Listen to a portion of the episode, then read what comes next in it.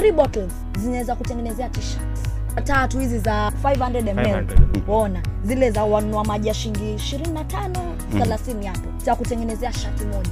Kwa nini? Maana zinatoa uzi mwingi. Kila wakati hata unapotembea ukiona plastiki ndio hii kabisa unasafisha mazingira na unachukua pia ni mali.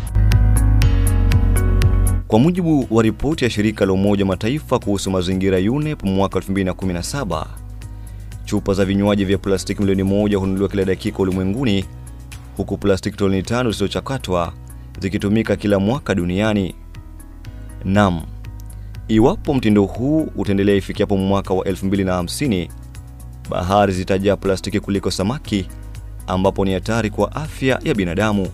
Karibu kwenye podcast hii uvumbuzi wa nyuzi kutoka kwa chupa za plastiki unavyokoa mazingira pwani.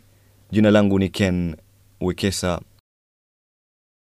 Mjini Mombasa, taka za plastiki zimeathiri mazingira, afya, makazi na biashara kwa zaidi ya miaka 20 sasa, kama anavyoeleza Rogers Kuria, mkazi wa eneo la Tononoka hapa Mombasa.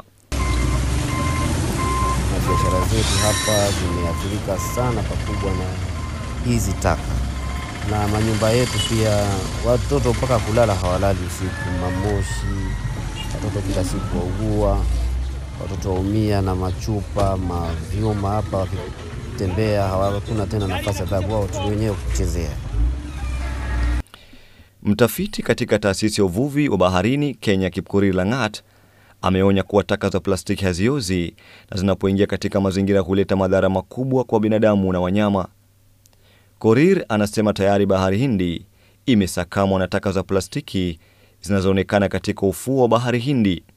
Hizi mambo ya plastic imeonyeshwa eh, katika utafiti kwamba inaingia kwa samaki na vyakula vyote ambavyo tunatoka kwa bahari. So ukila samaki ambayo iko na plastiki, pia hiyo imeingia kwa mwili wako. Hatua hii imeisukuma mashirika ya vijana na wanawake kubuni mbinu mbalimbali za kukabiliana na taka za plastiki kama njia ya kutunza mazingira huku wakibuni ajira. Naelekea katika kituo cha Swahili Pot Hub mjini Mombasa. Hapa napatana na kundi la vijana wanne wanaojulikana kama Keeping It 3.5. Hili ni kundi linalohusisha wanafunzi wa vyuo vikuu vinavyopatikana hapa Mombasa. Jukumu lao kubwa ni kutatua kero la taka za plastiki kwenye mazingira ya pwani ya Kenya.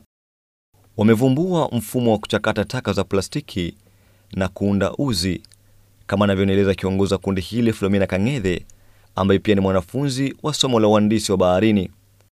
timu yetu inaleta uvumbuzi kuhusu vile ambavyo tutasuluhisha maswala ya plastiki pollution yani plastiki inachafua mazingira lakini hata tukaja tukakwambia wewe utusaidie kuokota plastiki kule mtaani na hatukupi shilingi. Umeacha watoto wako tuseme wana njaa we mwenyewe hali yako ndio hivyo. Maanake hivyo ndivyo kulivyo hakuna ajira and the economy is high. Kwa hivyo sasa pale tukaamua ya kwamba kitu ambacho inastahili basi ni eti tutengeneze pia ajira katika kutenge, uh, kusafisha mazingira. Kwa hivyo basically tunafanya tunataka kuleta a recycling facility yani kiwanda kitatengeneza tena zile plastiki zenye ziko kwa majaa na mahali popote ambazo hazitumiki Filomena ananieleza kilichowapa msukumo wa kubuni kiwanda hicho.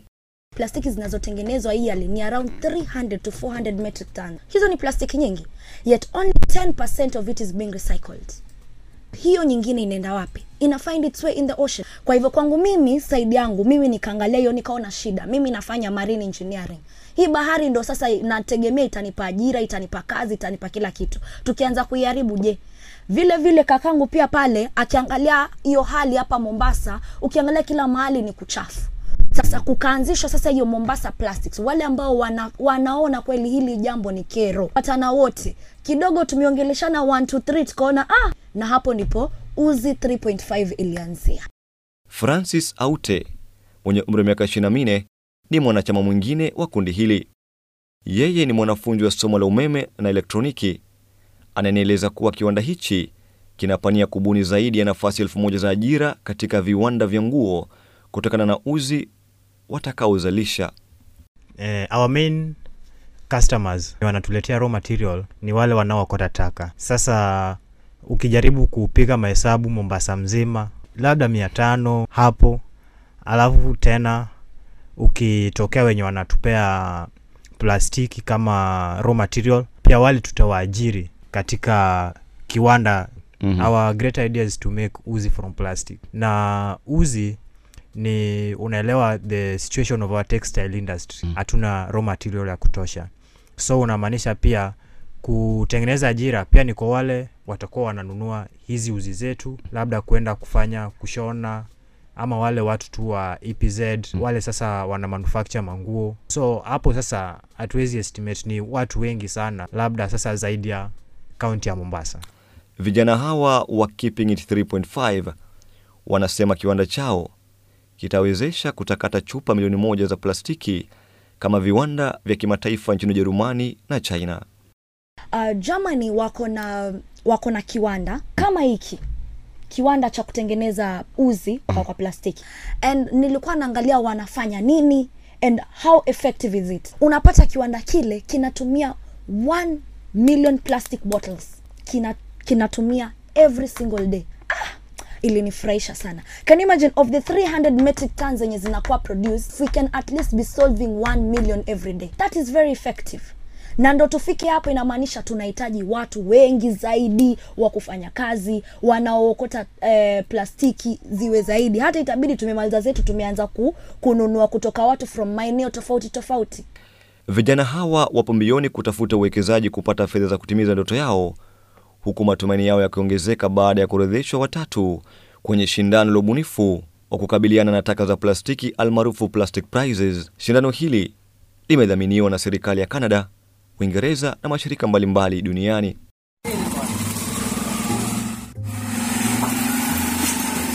Naelekea katika fukwe za bahari Hindi, eneo la Jomo Kenyatta maarufu kama Pirates Beach. Hii ni sehemu iliyojaa watalii na wachuuzi wanaouza bidhaa mbalimbali, lakini kinachonasa macho yangu ni hali nadhifu ya mandhari. Taka hazijatupwa ovyo, wala hakuna chupa za plastiki zilizotapakaa. Nampata Charles Buko, mwanaharakati wa mazingira wa shirika la Mtopanga River Conservation. Kazi yake imekuwa ni kuondoa taka za plastiki kwa miaka minne sasa. Hapo ufuoni na mtaa wa Mtopanga, eneo bunge la Kisauni, chanzo cha Mtopanga unaomwaga maji yake hapa bahari Hindi. unapata wakati watu wanatupa zile plastic ndani ya ile bahari, wengine wanatupa zile coconut husk. Wakati e, mvua inaponyesha hiyo mto inapeleka maji kwa bahari, so inapeleka zile takataka zote. Inapopeleka zile takataka zinaingia plastic kule kwa bahari, na unajua plastic ni sumu, so tukaona kwamba tushirikiane eh, tuweze kusafisha huu mto ili urudi hali yake ya kawaida.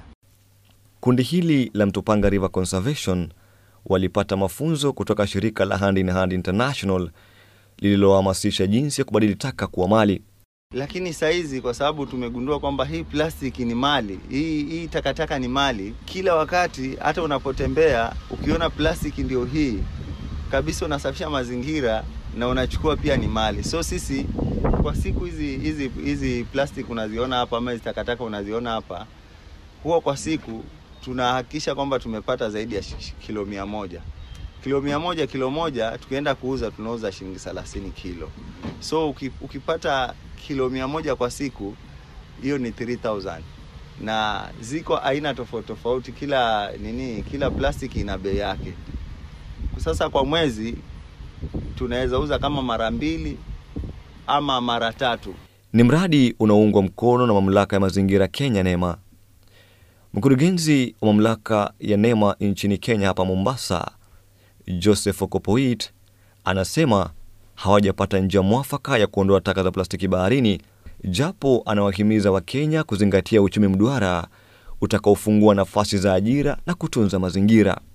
hii maneno ya circular economy e, tunapea kipawa. Circular economy ni kusema kwa mfano chupa ya plastiki hata ya maji hatutaki iende kwa kwa dump nataka izunguke round hivi na iweze ikifika mwisho iweze kutengeneza kitu ingine iko na manufaa inaweza uzwa ama waliweza kurecycle tena i- i- ikue- ikue plastiki ingine ya maji na, na tuendelee hivyo ndo tunaweza kusema circular economy na yote utapata kwa hiyo process yote. Kuanzia mwenye na, mwenye anatengeneza mwenye distributor mwenye kwa duka ya pengine supermarket mwenye na, mwenye anachukua mwenye anafanya recycling center na hizo iko na value chain. Huku haya yakijiri, shirika la mazingira na wanyama WWF limeanza mazungumzo na wafanyabiashara na mashirika mbalimbali kupunguza utumizi wa plastiki, kama anavyonieleza afisa wa uchumi mduara katika shirika hilo Alex Kubasu.